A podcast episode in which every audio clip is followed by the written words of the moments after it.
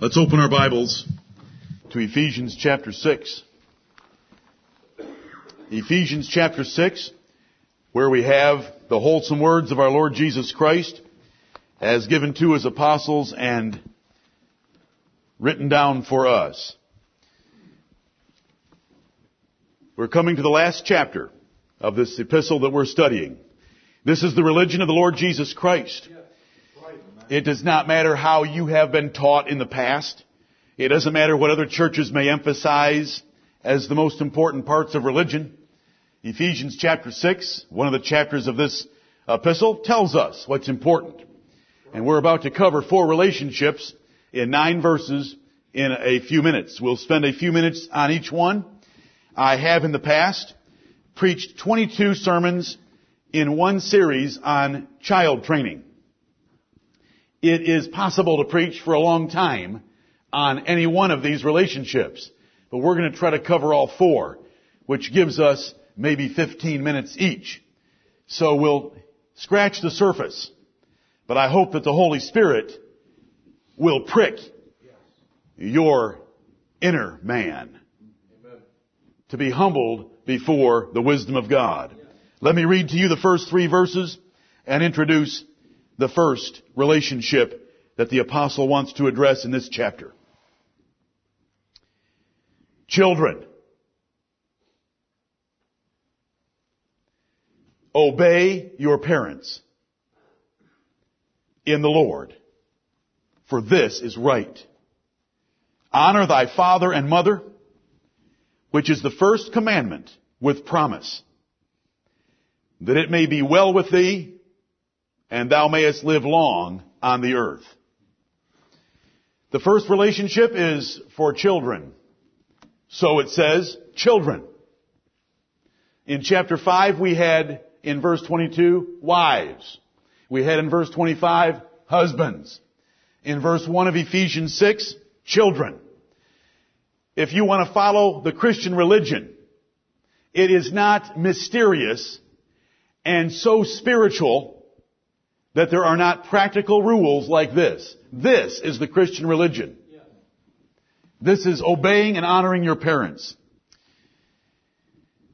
We begin with marriage. You would think that you might begin with Ephesians 6.1. But the Holy Spirit put it in this order and He put it in the same order in Colossians chapter 3 because a child when it comes into this world needs to see the proper submission of its mother to its father and its father's love to its mother and then it can learn this commandment and keep it. There's, there's a reason for the Holy Spirit's ordering of these commandments.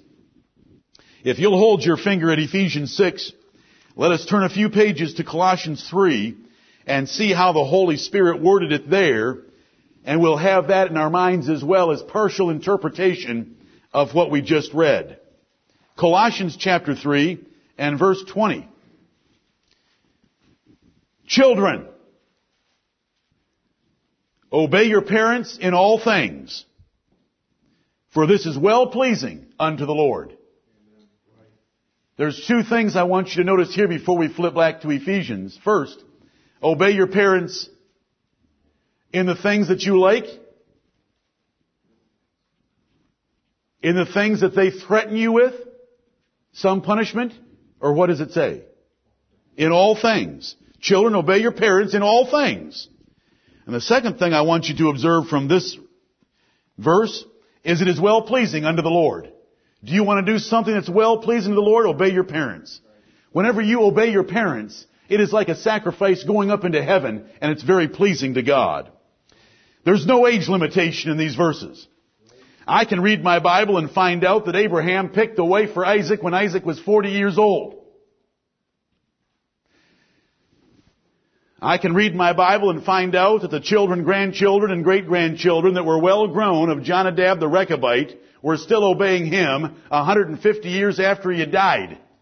That's Jeremiah 35. There's no age limit here. If a father wants to tell his married son that he's doing something wrong and he wants him to change, that married son should be just as happy as a young child at home to obey his father. fathers of married sons know that they don't invoke that privilege unless it's a matter of importance. And married sons should remember that. There's no age limit here. God put parents in an office over children and they should be obeyed. We live in a generation where parents are no longer honored and they're seldom obeyed. But that can't influence us. We need to earnestly contend for the faith once delivered to the saints. And that's not all doctrine or theory or theology. It's the practice in our homes. Children, obey your parents. The God of heaven wants your attention. Children, obey your parents in the Lord, for this is right. It doesn't say children, connect to your parents. Children, be cool with your parents. It doesn't say, when God takes two sentences to speak to children, He doesn't say, children, have a good time in life. Children, make sure you pick a good career. Children, make sure you get a good education. It says, children, obey your parents. This is right and it's well pleasing unto the Lord. Let's believe that. Let's trust it fully. Let's preach it. Let's practice it in our homes. The first authority relationship you meet in life is that you come into this world weighing about seven pounds and there's a 200 pound guy and a 125 pound woman that meets you as two giants in your life. And they tell you to do this and don't do that. They tell you eat the food that's on your plate. Because they worked hard to get that food to put in your plate to keep you alive and to help you grow. They tell you don't lick your two fingers and stick them in those two little holes on the wall. I don't want you to light up my life that way. They tell you do's and don'ts. Obey them. You don't know anything when you got here. They have to wrap you in cotton to keep you from dirtying yourself. They tell you that's hot. Hot. Hot.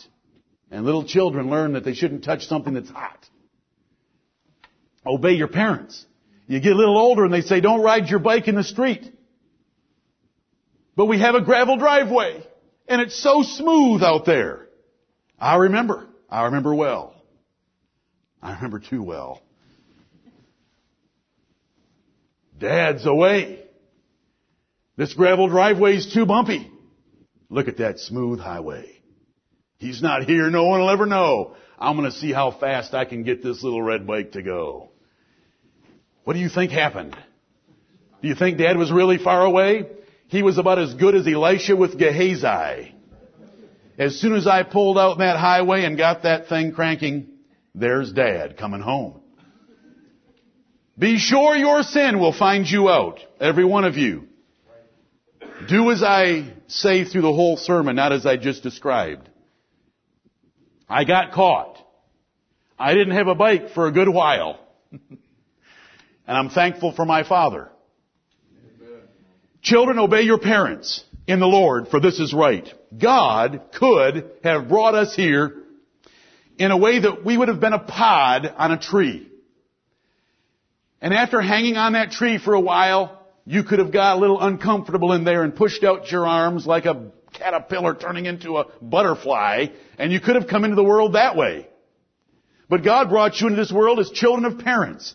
And there's a whole, there's infinite wisdom in that. You know, it would take a whole sermon to talk about how God is able to use that through the whole Bible as His relationship to us. You could have hung off a tree. You could have dropped to the ground and crawled around and figured things out on your own unless I was a bigger one that fell before you and I ate you for lunch. God did it His way. And the way God did it is two people come together and they have children, and when those children are born, and as soon as they have any sense about them, which takes a few years, not too long, there's some things you can teach them in months, they're to obey their parents. And they're to honor that office. They're to honor the office of parent as much as we're to honor a king, if we had a king or as much as we honor our own president. This is the word of the Lord for us. It's not common or popular anymore to preach it this way. It's not enforced anymore, but it's enforced here. We have excluded children from our church for disobedience to parents. And we will continue to do that. Because it's the word of the Lord. We don't care that other churches don't preach it much anymore or enforce it. We can look in our Bibles in 2 Timothy chapter 3 where it describes the perilous times of the last days. And when we look at those perils, it's not anything done by our government to us. It never has been. Those aren't perils to Christians. The peril to a Christian are Christians that are disobedient to parents. In 2 Timothy chapter 3. We're gonna fight that peril. And we're not going to allow that in our families. When it says here, children, obey your parents, what does obey mean? It means to do what they tell you even when you don't want to do it. It means to do what they tell you when you don't like what they're telling you. It means to do what they tell you even though it may not be the smartest thing for you. If they said it, it's the smartest thing. I may not be able to condemn some things from the Bible for my family. But if I condemn it, then from the Bible, they have to obey me. My sons would say to me, or I would say to them, I can't condemn a cigarette from the Bible. So I'm going to condemn it this way. I said no, therefore it's wrong. And that's just as strong if I had found a hundred verses. And that's not being arrogant or overbearing. That's exercising my office and every one of my sons. And I have to preach to five of them. Someday when you have your children and you're 30 years of age, and I've got one now, my son-in-law, when you're 30 years of age or older and you have children of your own, you can come and talk to me about being a parent. And wait till his are a little older. He'll even be wiser than he is right now, and I don't mean any disrespect to him at all. It's hard being a father. But children, obey your parents. When they tell you to do something, then do it. And do it with zeal. Because they wouldn't have told you to do something unless it was good for you, unless it was glorifying to God, unless it would keep you out of trouble. When they tell you don't do something, guess what? They've probably already been there and were hurt by that, or they've met other people that were hurt by that and they're trying to save you from that pain. Children, obey your parents. When they tell you to do something, just go do it. Why stop and think about it? Why argue about it even inside? Just go do it. Go do it cheerfully. A sacrifice goes up to heaven and God's pleased with what you choose to do. Children, obey your parents in the Lord. That little prepositional phrase, in the Lord, is not modifying parents. That little prepositional phrase is modifying the verb obey. Children, obey in the Lord your parents. Because it is in the Lord, and part of being a Christian, that is obeying children. You're to do it as unto the Lord. That's what it means, because you go read Colossians and it tells you what it means. As unto the Lord, and it's well pleasing in His sight. And in how many things? All things. What if your father says you have too much makeup on? Let me tell you something. On a scale of 1 to 100, in the knowledge of how much makeup you should have on your face, you have less than 1% of the knowledge. Your father is somewhere far to the right of you on that scale. He has observed women and thought about the makeup on their face longer than you've been alive. A whole lot longer. He has a conscience. You don't in comparison to your father in most cases. He wants to follow the Bible. You're a young girl just experimenting with makeup. You think that it helps you look more attractive. He wants you to be modest. He wants you to be shamefaced. When your father says you have too much makeup on, why don't you make his day and make the Lord's day by cheerfully obeying and saying, I trust my dad. He knows more about what, a, what makes a girl attractive than I do. You little girls are just trying to figure it out. You're just experimenting. You don't even know how a man thinks. You never will. Even when you won't. Trust your father. He wants you to look attractive. How many dads do you think are in here want to bring their daughters in here looking like dogs? Are you nuts? We're proud of our daughters. We're thankful to God for them. Understand my use of the word proud. We're thankful for them. They give us joy. We want them to look their best. That's just one example. You know I could uh, multiply that a couple hundred times, but please, children, obey your parents. Make it easy for your father. I want to remind you this. What goes around comes around is the way they say it in the South. The Bible says, whatsoever man soweth, that shall he also reap. If you want to roll your eyes and stomp your feet and toss your head and not want to do what your father tells you to do, I can't wait till you're a parent and the children that you bring into this world defy you and make your life a living hell. Amen. Make it easy for your father. God will be honored. Look at what it says next. It says it's right in verse 1. Children and parents aren't partners. They're not partners at all. You couldn't contribute to the partnership. You have no money. You have no intelligence. You have no wisdom. You have no experience. And I'm not putting you down. You, listen, your mind is about this big around. It's just very small. Your time perspective, you can't get beyond five minutes. None of you in here can think beyond five minutes in front of you. It's right for you to trust your parents. Now as you get older, you start to lengthen that time horizon. You realize, wow, the things I'm doing today are going to cost me out there. But a child doesn't do that. They need a parent to do that for them. Your dad's always thinking ahead. This is right. No matter what the world says, we're not partners. This is right. Children, obey your parents in the Lord. This is right. This is the way to do things. This is the right way. This is righteousness. This is the only way it works. The world's trying it a different way right now, and it doesn't work. But look at what it says next. Children. It's still talking to children. Honor thy father and mother. Now that's another verb. You know what obey means. When they tell you to do something, you do it cheerfully, and you do it right now. When they tell you not to do something, you stay far away from it, and you don't even think about doing it. You don't sneak around trying to do it. You obey. Honor means you treat your parents with respect, with esteem, as being important. You reverence them. It's a different verb. It's bigger. It's broader. It covers a whole lot more than just obeying them. You always treat them respectfully. When they ask you, what are you thinking? You answer them. I wish that children that don't answer their parents could stand before King Ahasuerus and you would have three seconds to answer him and they would slice your head off and bleed you right there on the floor. And if you think I'm too hard, you wait till you're a parent you have that little person that will not answer you when a parent asks to inquire about what you're thinking. You little selfish, arrogant brats. I have to deal with your parents and I grieve for them and I've had to deal with it myself. Who do you think you are not answering my question? I am God to you. Your parent, your father and your mother is a God to you. When they ask you what you're thinking, you answer them. Wait till you're a parent and you have to face that. Honor your father and your mother. Do you think you could stand before King David and just stand there? Fine. I don't know. They just slice your head off. Do you think you can join the U.S. military and stand before some sergeant that wants to know what you did and why you did it and just stand there and say, I don't know? You'll be digging six by six and six foot deep holes and filling them back in until your arms fall off your body. Amen. Honor thy father and mother. Do you know it's so simple? Do you know if we were to obey the four rules that we're going to get here for relationships, we can realize utopia on earth? Karl Marx can write about utopia. Karl Marx was insane. Karl Marx was insane and every man that worked with him, Engels, Lenin, and the rest were insane.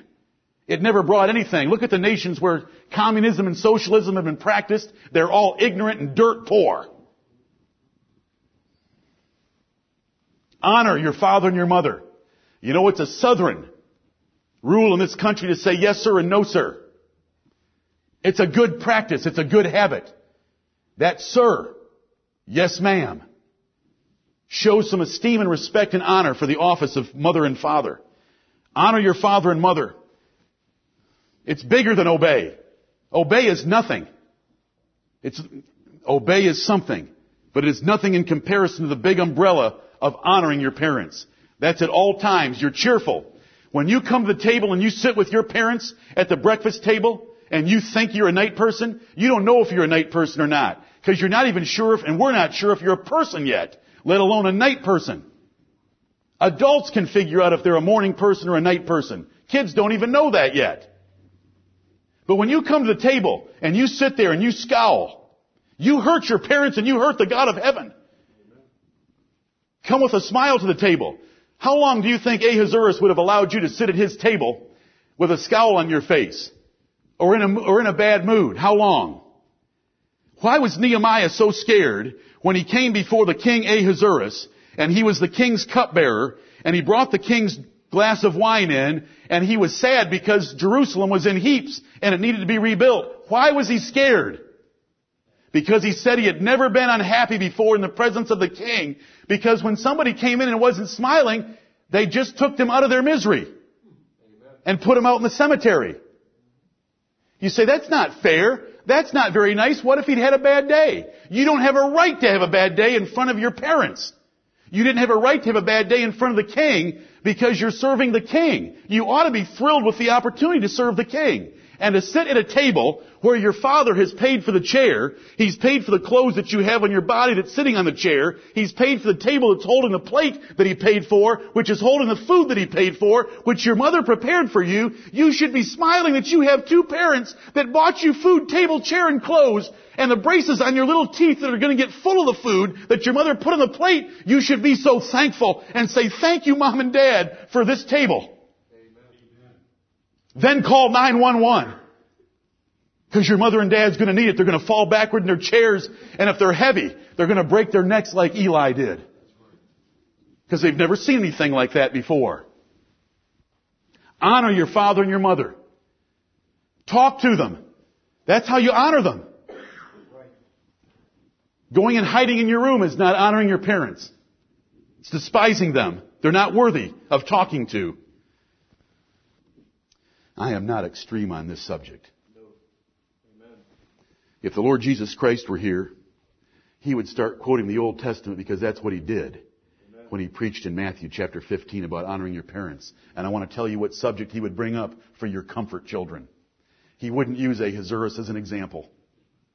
No. I'm too easy. And when you meet the Lord, you're all going to know that I'm too easy, though I try. You know what he would bring up?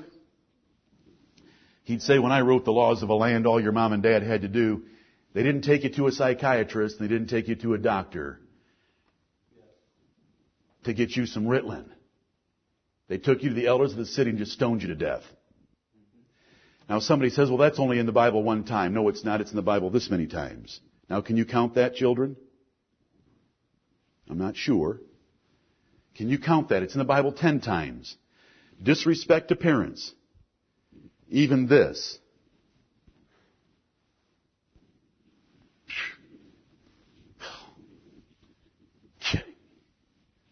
Death. Death. If you did it to Ahasuerus, death. If you did it to the military, death. You know, our military is very effeminate. It's not even close to a military that the world has seen for 6,000 years. You would never have tossed your head at a senior officer in any military in the world. You know, PTA has too much authority in our country now, so you can get away with it. The Bible says death. The Bible says death setting light about your parents. The Bible says death for those that curse their parents. The Bible says death for anybody that hits their parents. The Bible says that parents have a right if they have a rebellious son that's no longer listening to their rules, they can take him out to the elders of the city and have him stoned to death. I think that would be very effective. It should be on pay-per-view TV and the money goes to the parents. For having waited so long before they stoned him to death. I'd buy, I'd buy it. I'd bring all my sons home, sit them around the big screen TV and pay. And watch some, some teenager get stoned to death. Let me tell you something about my life. I would either have been stoned to death and never seen 20, or I would have been a much better son and given my parents a much better life. And I hope I was smart enough that if I had seen somebody stoned to death, I'd have chosen B and passed that test.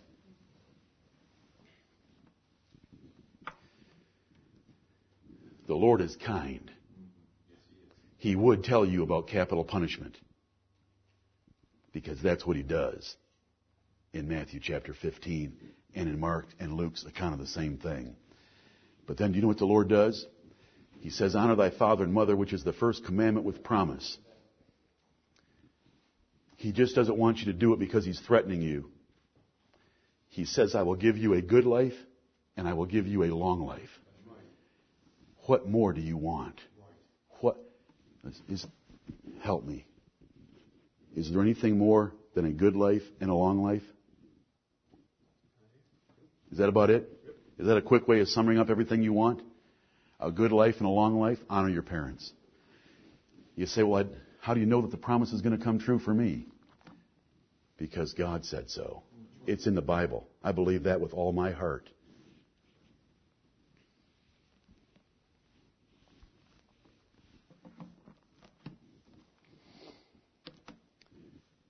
When I disobeyed my parents, my life was miserable. I was the unhappiest person on planet Earth.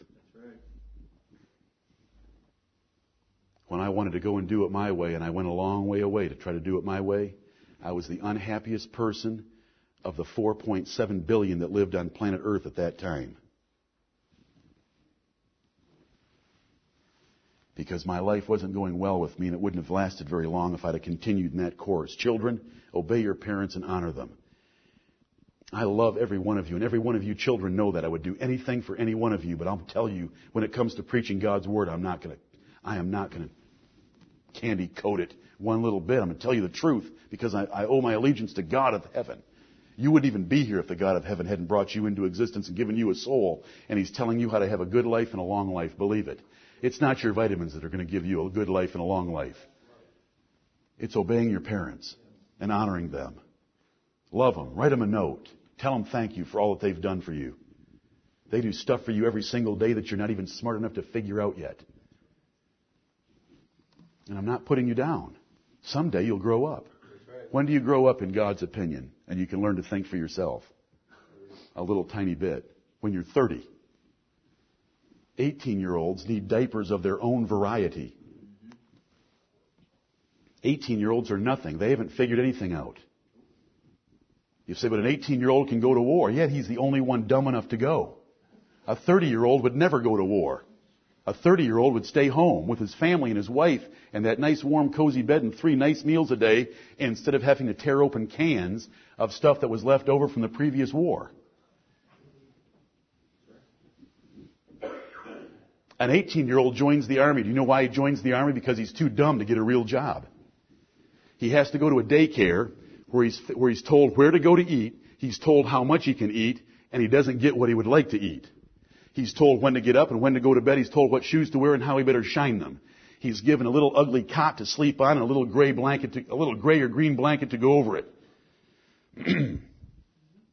He's given a haircut that he had never thought of in his life looked good.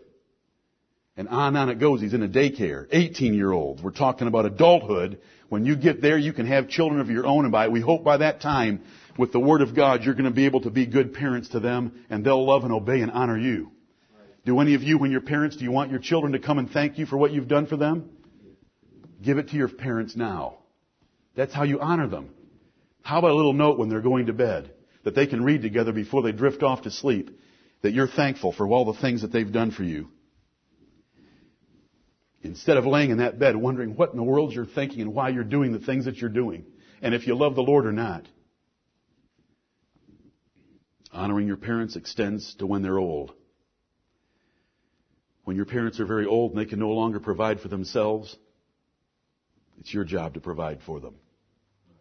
The Bible says that even the pagans understand that. That if any man provide not for his own, especially those of his own household, he has denied the faith and is worse than an infidel.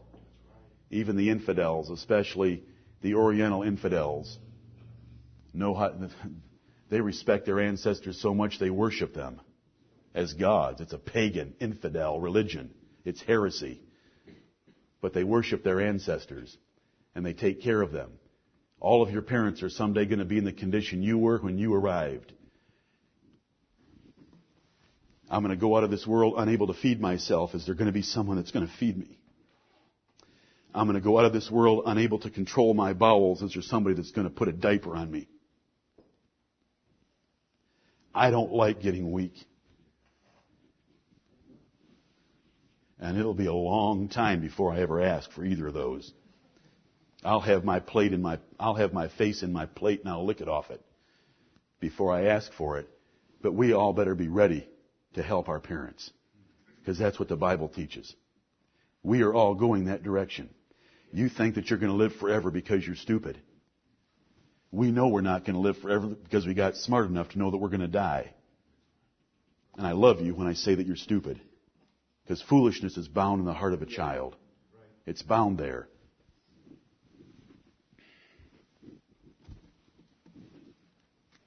You know what kind of word the Bible uses about honoring your parents? It uses the word fear, the same word that's used in thou shalt fear the Lord thy God.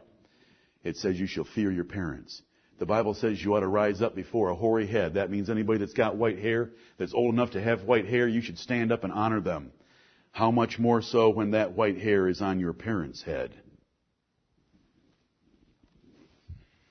No parent is perfect. It Doesn't have a thing to do with your obedience. Did you know it didn't say, children obey your parents when they make a perfect decision for your future that you agree with?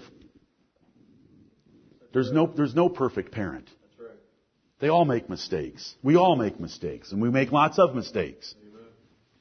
But we're always looking out for your best interests, and our mistakes are very small.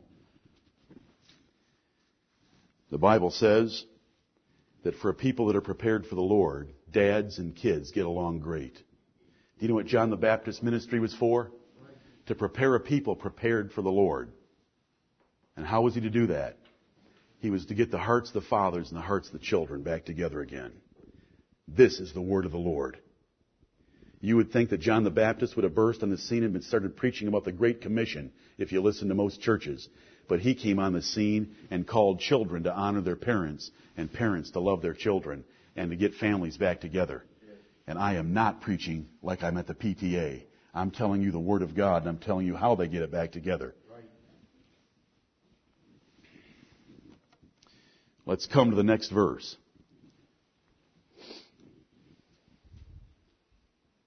You young people, if you can hold out and not hate me until the fifth Wednesday of this month, I'll have you in my home or I'll take you someplace and you can ask me anything about what I've said. I will tell you about my life. I care about every one of you, but I'm never going to preach to you like other men preach. I want to preach what the Bible says. And I have not said it in all of its terribleness. If to do that, I would have to stone one of you to death this morning as an illustration. Because that's what Israel got to see on a regular basis. I would do anything for any one of you, and those of you that have ever tried me, you know it to be true. But I'm going to do more for the Lord. I want all of you to grow up to be great. I want all you girls to be great women in the earth. Amen. I want all of you young men to grow up and be greater than me Amen. in a hundred ways.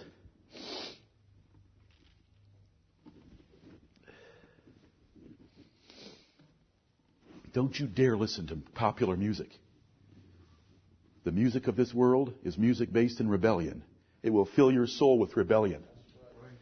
I snuck around on my parents and listened to rock and roll music and it ate my soul alive. It brought the devil into my heart. Don't you listen to that stuff. It is based in rebellion. It is not based in trying to honor and glorify the God of heaven. It's in rebellion. It will fill your soul with rebellion. Music is the language of the soul. The language of your soul ought to be, God, I fear and I love you and I want to obey you and I thank you for Jesus Christ, my Savior. Any music beyond that is a wasted music. You listen to this world's music, you turn that radio on on your way to, on your way to work. I don't care. There's no station that is acceptable. Listen to hymns. Listen to the praise of God. Listen to psalms. Because music is the language of the soul and it'll make you unhappy. It'll make you miserable. You will not get happy listening to rock and roll music. It'll make you rebellious. It ate me alive.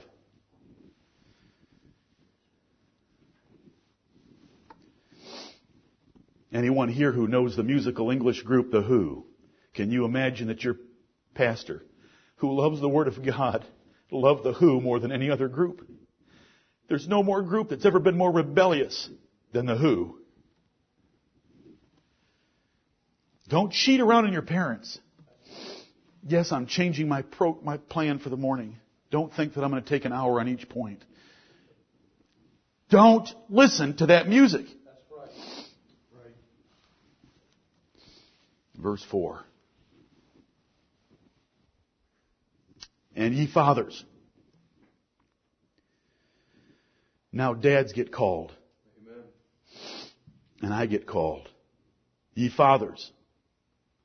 Provoke not your children to wrath, but bring them up in the nurture and admonition of the Lord. Let's turn over and see the version in Colossians, just to have it before our minds. Colossians chapter 3. Children are addressed in one verse, in verse 20. Fathers are addressed in one verse, in verse 21. Fathers, provoke not your children to anger, lest they be discouraged.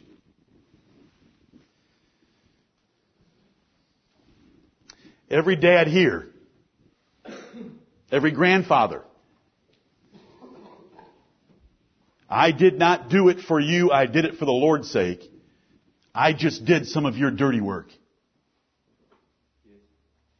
Now you listen. And listen with me, because I have to listen as well, what it says about fathers.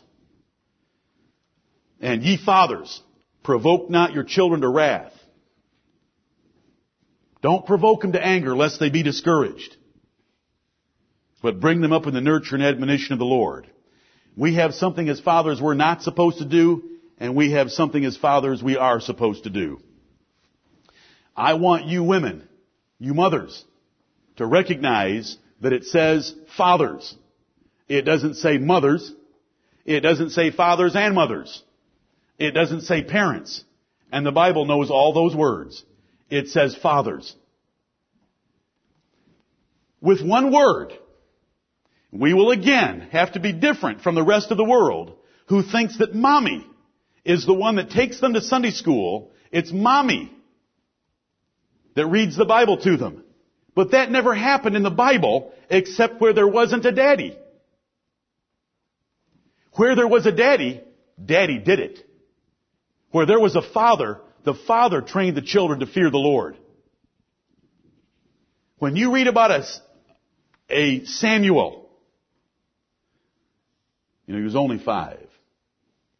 He was only five when he went to the temple. But his father gave the permission for him to go to the temple. When you read about a Timothy, he didn't have a converted father. So it was his mother and his grandmother. Those are exceptions to the rules. When a mother trains a son, when there's a father that should be doing it, that son will be twisted in doctrine and personality in facing life. That is not God's order for it. It's the father that should do it. That makes the religion a manly religion. And the, the religion of Christianity is a manly religion. Abraham and Joshua were men. David was a man. David said, come here my children, and I will teach you the fear of the Lord. He didn't say, kids, I want you to go to Sunday school with your mother. He said, come here, and I will teach you the fear of the Lord. When I read Psalm 78, and it says that fathers should teach their children, who teach the children yet to come, who will in turn teach the generation that is not yet here, that's four generations. Psalm 78, 1 through 8, Joel 1, 1 through 3. Both places say that fathers are responsible for four generations. They do the teaching, not the mother. So women, you can just sit beside your man right now and take his arm and turn him into a man. By following him and submitting to him and trusting him, and you all better listen to me. I just tried to help you with your children. And I will continue to help you with your children. But now it's our turn.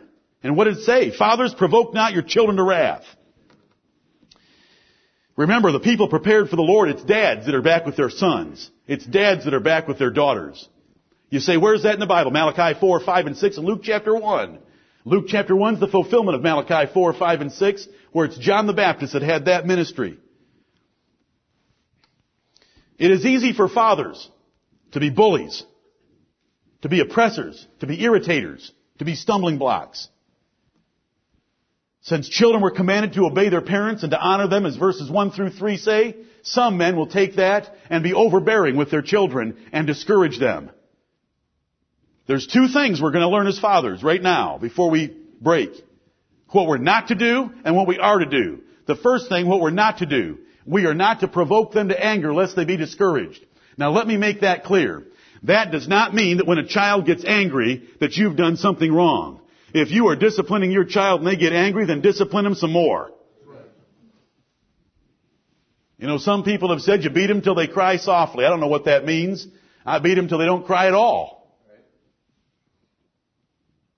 You say, that sounds terrible. I know it does. I hope you're not secretly recording this.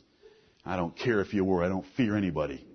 Let them go ahead and cut my head off with a guillotine for preaching the truth about the way you're supposed to treat your parents. But, if a father's overbearing, too critical, too negative, too moody, too hypocritical, too harsh, too insensitive, too unkind, then he has sinned against this verse. Because God wants fathers to be tenderhearted, to be pitiful, to show mercy, to show kindness, to be loving to their children, because that's a commandment of the Christian religion. We are not tyrants in the home, we are lovers of our children. Because the Lord is a lover of us and He is called our Heavenly Father and He loves us. And He says about Himself in Psalm 103, He says, As a father pitieth his children, so the Lord pitieth them that fear Him. The Lord pities children and so should we pity children. They're not your level. They shouldn't be able to keep up with what you expect them to do. They're unable to do that. Quit expecting it of them. Let them make some mistakes. Don't play and pick on every single thing they do. Give them a little bit of independence. You have your aces to play. You can play it whenever you want to, but if you play it every time, you're going to just drive your children away, and I don't blame them. They'll still be wrong, and we will still exclude them, but you're going to answer to God for it, and if I ever figure it out that you're the cause of it, you're going to be excluded faster than the child because you should know better. And I'm not the tyrant or the bully here. This isn't my church, it's the Lord's church. And He's already said how it ought to be done. Right. Anger is not an effective parenting tool. Anger does not make a man measure a man or mark a man. Fools get angry. Fools the measure and mark of a fool. Anger is the measure and mark of a fool. Not anger. Anger's not how you get obedient children. Anger is how you get bitter children. And then you can lose your children someday. And if you say, well, mine are still at home and I'm an angry father, their bodies are at home while they're still taking advantage and living off your pocketbook. Their hearts are long gone. They left a long time ago and they can't wait to take their bodies and catch up with their souls and live somewhere else where someone will show them a little bit of kindness. Fathers, provoke not your children to wrath. It doesn't mean that we can't discipline them and they get angry. Just discipline them until you get them over the anger. It means not to be overbearing, critical, negative, moody, hypocritical, lazy, and provoke them to wrath. Be loving, tender, gentle-hearted like the Lord is with us.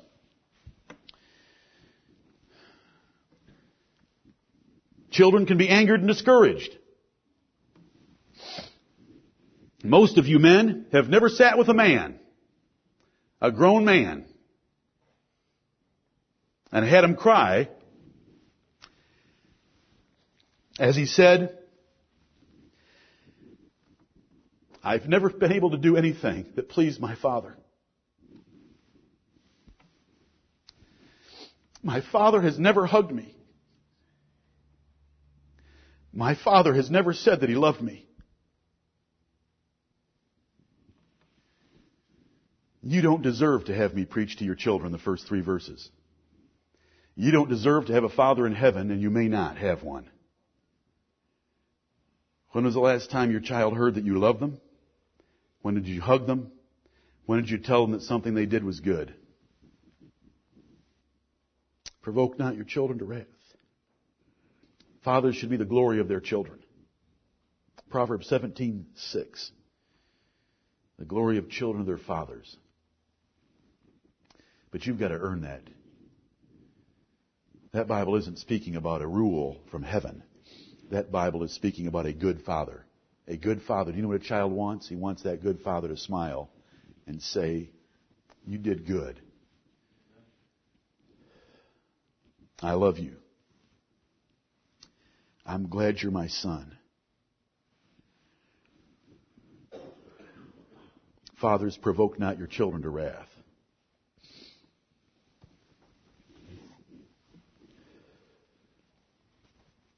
Fathers, if you've got an overbearing wife, in loving kindness, tell her to shut up.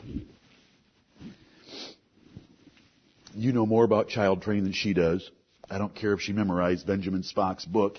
That shows that she doesn't know anything about child training, that she would even read it. Do not let your wife do the harm that some fathers do. Fathers, if you're a hypocrite, you provoke your children to anger. If you treat their mother poorly, you provoke your children to anger. If you neglect your children, you provoke them to anger.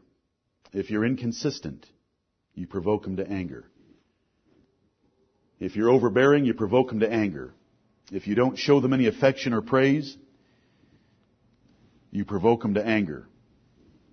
If you're selfish, you provoke them to anger. If you criticize everything you do, everything they do, you provoke them to anger. I just told your children to talk to you. Do you know how to sit down and let your children talk to you? It means that you've got to do what I just told you that you could tell your wife to do. Shut up. Shut up. When your child's talking to you, your thoughts are irrelevant and stupid. Let them talk. You know why they don't talk? I'm going to tell you a little secret. Because they know that as soon as they say something that you may not understand, you're going to jump all over them. I know, just the way you jumped is the way everyone jumps. And the child learns, I'm never going he's never going to know a thing about me. Yes, sir. No, sir. Yes, sir. No, sir. I love you. I love the Lord. Yes, sir. No, sir. I love you. I love the Lord. Yes, sir. No, sir. You don't have any children. Eat your heart out. You don't have any children because you can't shut your big mouth. I'm talking to dads. You say you should do this in a men's meeting. No, I want the kids to know that I preach the whole counsel of God. And I'll do it in the men's meeting too.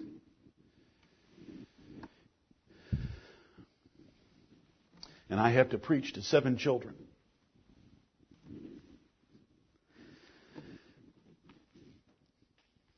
And I can say wherever I haven't been perfect by these measures, I'm sorry. Can't go back. The Lord lets me start over. All you dads, don't provoke your children to wrath.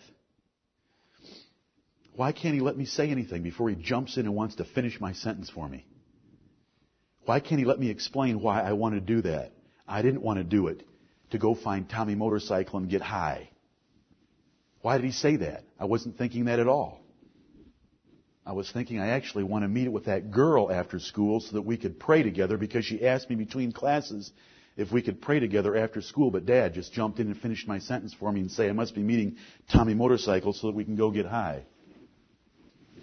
You've sinned worse than your child can ever sin. They don't know any better. You should. Dads, don't provoke your children to wrath. But bring them up in the nurture and admonition of the Lord. Here's what you're supposed to do for them. Give them an education in the wisdom and knowledge of God. Teach them how God wants them to think. Teach them the glories of the Bible, the power of God, His judgments, His goodness, His kindness to Israel. Teach them all those things so that they can set their hope and faith and trust in God, that there's a being in heaven that is glorious. And you know one way you can show them that is to be a little God in their life. A little God that when they run to Him, even when they've done something wrong and they say they're sorry, He doesn't take a pound of flesh. He forgives them. Because you know what? When I run to my Father, He doesn't always take a pound of flesh. In fact, I can't remember the last time He did. He always forgives me. And that's what we ought to do, and we can present to them God by the way we treat them. Thoughtful about their future, loving them in the present, forgiving them for the past, embracing them with our sunshine every day, making them comfortable and secure and being able to talk to us and come to us. My Father does that to me in heaven. Does He do that to you? Can you do that to yours every day? And be that consistent thing in their life that teaches them the Bible, shows them the Bible, forgives their follies, does chasten them, but explains his chastening, never lashes out in rage. The father that yells at his children has no authority, has no control over himself, over them. You never have to yell at your children. When the exception comes up, come and tell me about it. You don't have to yell at your children. You don't have to call them names. That doesn't get the message across. Just take them to God's Word and tell them that you love them, that that behavior is wrong in the sight of God. And it's wrong in my sight as well. We cannot do that. I cannot allow that. I'm going to have to chasten you for that. You do not accomplish a thing demeaning your children by calling them names. Unless it's a loving name like pup. I went to your little brother in bed this morning. I said, I love you, pup. But my boys know what I mean by that. I just want to be the big dog. But I want to be a loving big dog. I don't want to bite. And I've told you what kind of a dog I am. I'm a pit bull on crack. So it's hard to be a loving dog. But I hope that we can do that. Bring them up in the nurture and admonition of the Lord. David said, Come here, my children. Let me teach you the fear of the Lord. And he taught his children about God and all the things that God had done with Israel. I hope that my children remember Bible stories from the Bible. I hope that they remember about the Red Sea. I hope they remember about David and Goliath. I hope they remember other events of the Bible that calls them to remember there's a great God in heaven. He's worth serving. I hope they've heard me declare that God has never failed me and He's done wonderful things for my soul. He's forgiven me the greatest sins. He's shown me the greatest truth. And I love Him for all those things. And so they want to know the God of their Father. You know, David laid in his deathbed and he called Solomon near. And the man who couldn't get any body heat pulled Solomon down to him and said, Solomon, my son, know the God of thy father. And I hope that Solomon knew all the stories of David's life. And there were terrible sins in David's life, but I'll tell you there was greater forgiveness than the terribleness of David's sins. And so, did Solomon know the God of his father? Solomon took all that wealth that David had accumulated and built the grandest temple that God had ever had on earth. And he got out in front of all those people and got down on his knees and lifted his hands to heaven and he prayed like only a man taught by his father could pray as he blessed that temple in the name of the Lord. Did Solomon end up sinning? Yes, but that's not my point right now. My point was he heard his father and he loved his father's God. So that Hiram, king of Tyre, a wealthy neighboring nation, could send a message and say, God has blessed Israel to put a king in the place of David like his father, and that was Solomon. And King Hiram, who held in his fingertips the treasury of the, Le- of the cedars of Lebanon and all the skilled craftsmen in the world that could build that temple, said, Ask what you will. I love your father David, and I can see that God has had mercy in giving a son that would please him and God. Ask what you will. I'll fund it. I'll send it. I'll float it. And I'll carry it across land and get it into Jerusalem. A father and a son working together. Is there a greater thing on earth? The Bible says a father that has his quiver full of them is a blessed man. He can stand and they can stand with the enemies in the gate and defend their father and defend the truth of their father and love the God of their father. Fathers, provoke not your children to wrath, but bring them up in the nurture and admonition of the Lord. Don't let your wives do the teaching in the home. You be the teacher. Teach your sons and your daughters that it's a manly religion. Teach them the truth of the Bible. There are so many stories in here that are exciting. Listen, didn't, weren't Elijah and Elisha enough to get you excited? Do you know how, there, were there 40 questions? That means there were 40 Bible stories that you could sit down with and go for 40 days with your children. That's a nice number. Go with 40 days with your children with just Elisha and Elijah. Does the little story of an axe head floating in the water and swimming up to the top, does that mean anything to you? Do you know what I'm hoping for and praying for? That a bank deposit will float up to the surface and swim as well in a Diebold night depository. All those Bible stories are valuable. Children, obey your parents and honor them. Fathers, don't provoke your children to wrath, but love them. Be tender-hearted, merciful, and pitiful toward them like the Lord is to us.